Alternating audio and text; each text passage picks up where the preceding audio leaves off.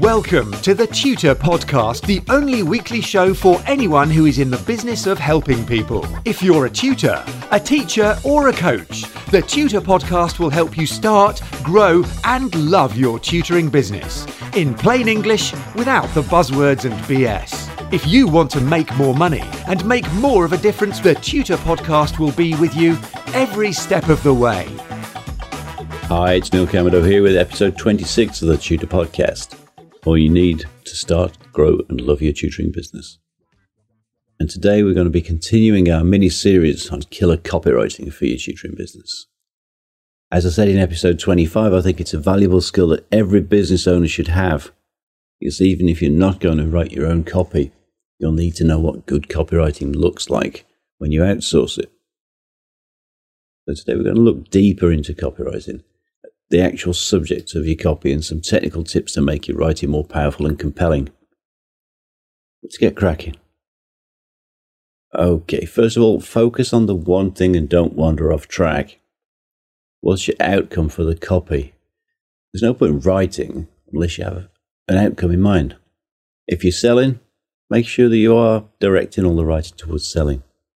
If you're aiming to capture a reader's email address or some data, Ask for it. Do it. You might be trying to get a phone call or webinar sign up or just position yourself or your product and service.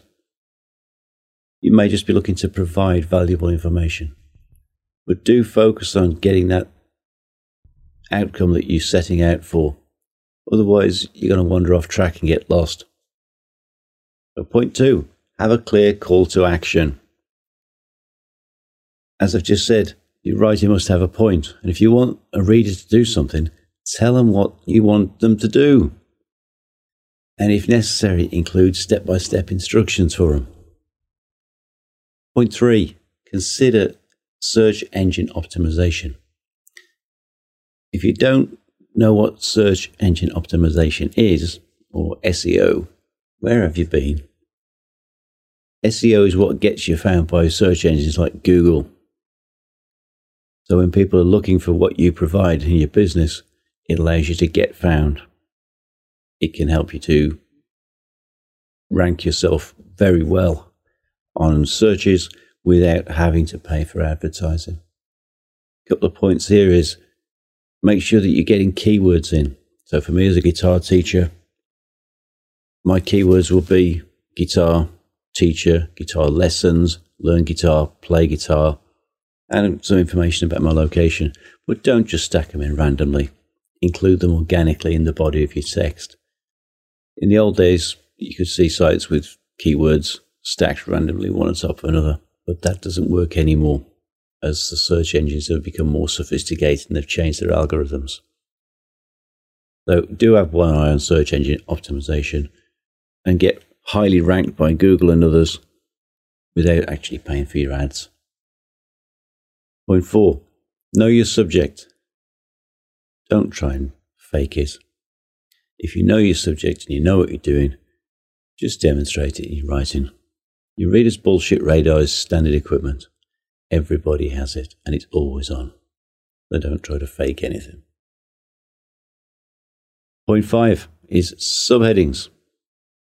Use subheadings and paragraph divisions to divide the content up and put it in a logical sequence and then place it under strong subheading titles to make it easy for your reader to navigate the way around what it is you're doing.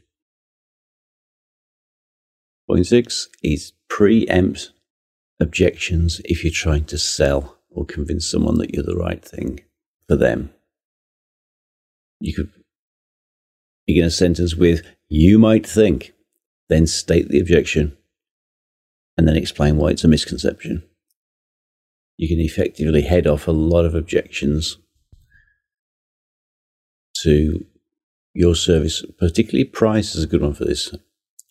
So if you include in your your text a line like, you might think that my hourly rate is expensive, but it's always cheaper to get an education than it is to remain ignorant isn't it?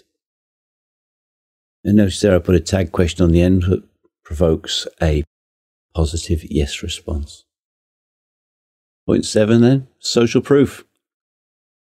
There's a great deal to be said for putting social proof of what you do within your body copy in the form of quotes. If you can prove that a lot of people use you or you've been successful with people, you're recruiting their authenticity, their testimonial, if you like, to your cause. Generally speaking, if a lot of people are doing something, then it's generally considered to be a good thing. If you want to find out more about testimonials, just go to episode 22 of the Tutor Podcast because it's all about that. Couple of this, if you're working in the digital domain, consider embedding video testimonials within your copy.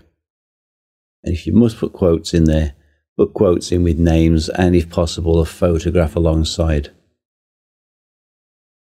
Point eight, other testimonials. In addition to the real testimonials, you could use embedded quotes. You could say that I remember once when Michael Douglas said that I was the best guitar teacher in the world.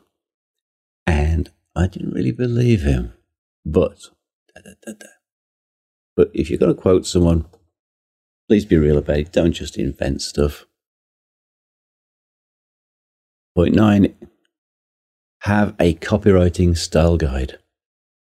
Style guide keeps you consistent. It gives you your own house style or appearance. It's kind of like consistency within a brand. And you can either develop your own style guide or you can modify someone else's to fit you and what you do. Easiest way to do this is find an astonishingly good website that absolutely nails it for you and copy it into a Word document then go through it and analyze it to see how they do it line by line. Formulate that down into a guide so you can do the same and you're good to go. You can then outsource the, the styling and the formatting of any documents that you produce to conform to your style guide. And that leads us into point 10 format of the document. Make sure it looks good. Especially across multiple devices and in the digital domain, use a responsive uh, format. When you're working digitally, make sure it looks good on all devices. So do check it out if you're using something like Weebly, if you're building a website, that everything looks good across multiple devices and that it's responsive. If it's in print, how does it look and how does it feel? Make sure your formatting is very strong. Number 11, it's almost embarrassing to include this one, but I have to. Check your spellings. Every word processor has a spell checker, but it's amazing how many typos there are in copy. This is a no brainer. Just do it. Number 12, Choose a nice font for your work. Make it a clear one. I'm a big fan of sans serif fonts. These are ones without little feet on the letters because they're very open, very easy to read, particularly like the Calibri font. And definitely avoid any ornate or handwriting style fonts because they're just horrible to read. 13. Format the text and use empty space. Make sure the style applied to the text matches the type of the content. So perhaps you want to put your quotes in a different font or a different color to the main body text, or have your calls to action in bold or italic type. Remember to space your paragraphs well so that the text isn't too dense on the page or on the screen because that will intimidate people. Shorter paragraphs are easier to read. So remember, use space to your advantage. And always justify the body copy. Text that is justified is aligned both to the left and the right sides, so it's not ragged and it always looks professional. And finally, 14, use human psychology to your advantage. As individuals, people are unpredictable, but people are highly predictable in crowds. They have a tendency towards what they consider the societal norm and to fitting in. So trust yourself. Use plain words and clear language to get your message across powerfully. Remember also to use round numbers because they're thought to be trustworthy. And for prices, numbers are more credible. Okay, so that's my 10 cents worth for today. Let me know what caught your ear in this episode and how you get on putting the ideas to work in your own business. I'd love to hear from you. So get in touch via the Tutor Podcast website or via info at neilcamerado.com. In the next episode, we'll be talking about finding your own voice when you're writing copy. In other words, how to sound like you and not like somebody who's trying to write clever copy. Remember to subscribe to the Tutor Podcast. There's that call to action. And get all the updates and more tips to help you to start, grow, and love your tutoring business. So join me, Neil Camerado, in the next episode of the Tutor Podcast. Have a fabulous day. Get in touch with the Tutor Podcast via email or social media, and the Tutor Podcast team will be listening. Subscribe on iTunes, and you'll automatically get the latest episode directly sent to your device. And remember to share, rate, and review TTP so that we can help other people to start, grow, and love their tutoring businesses.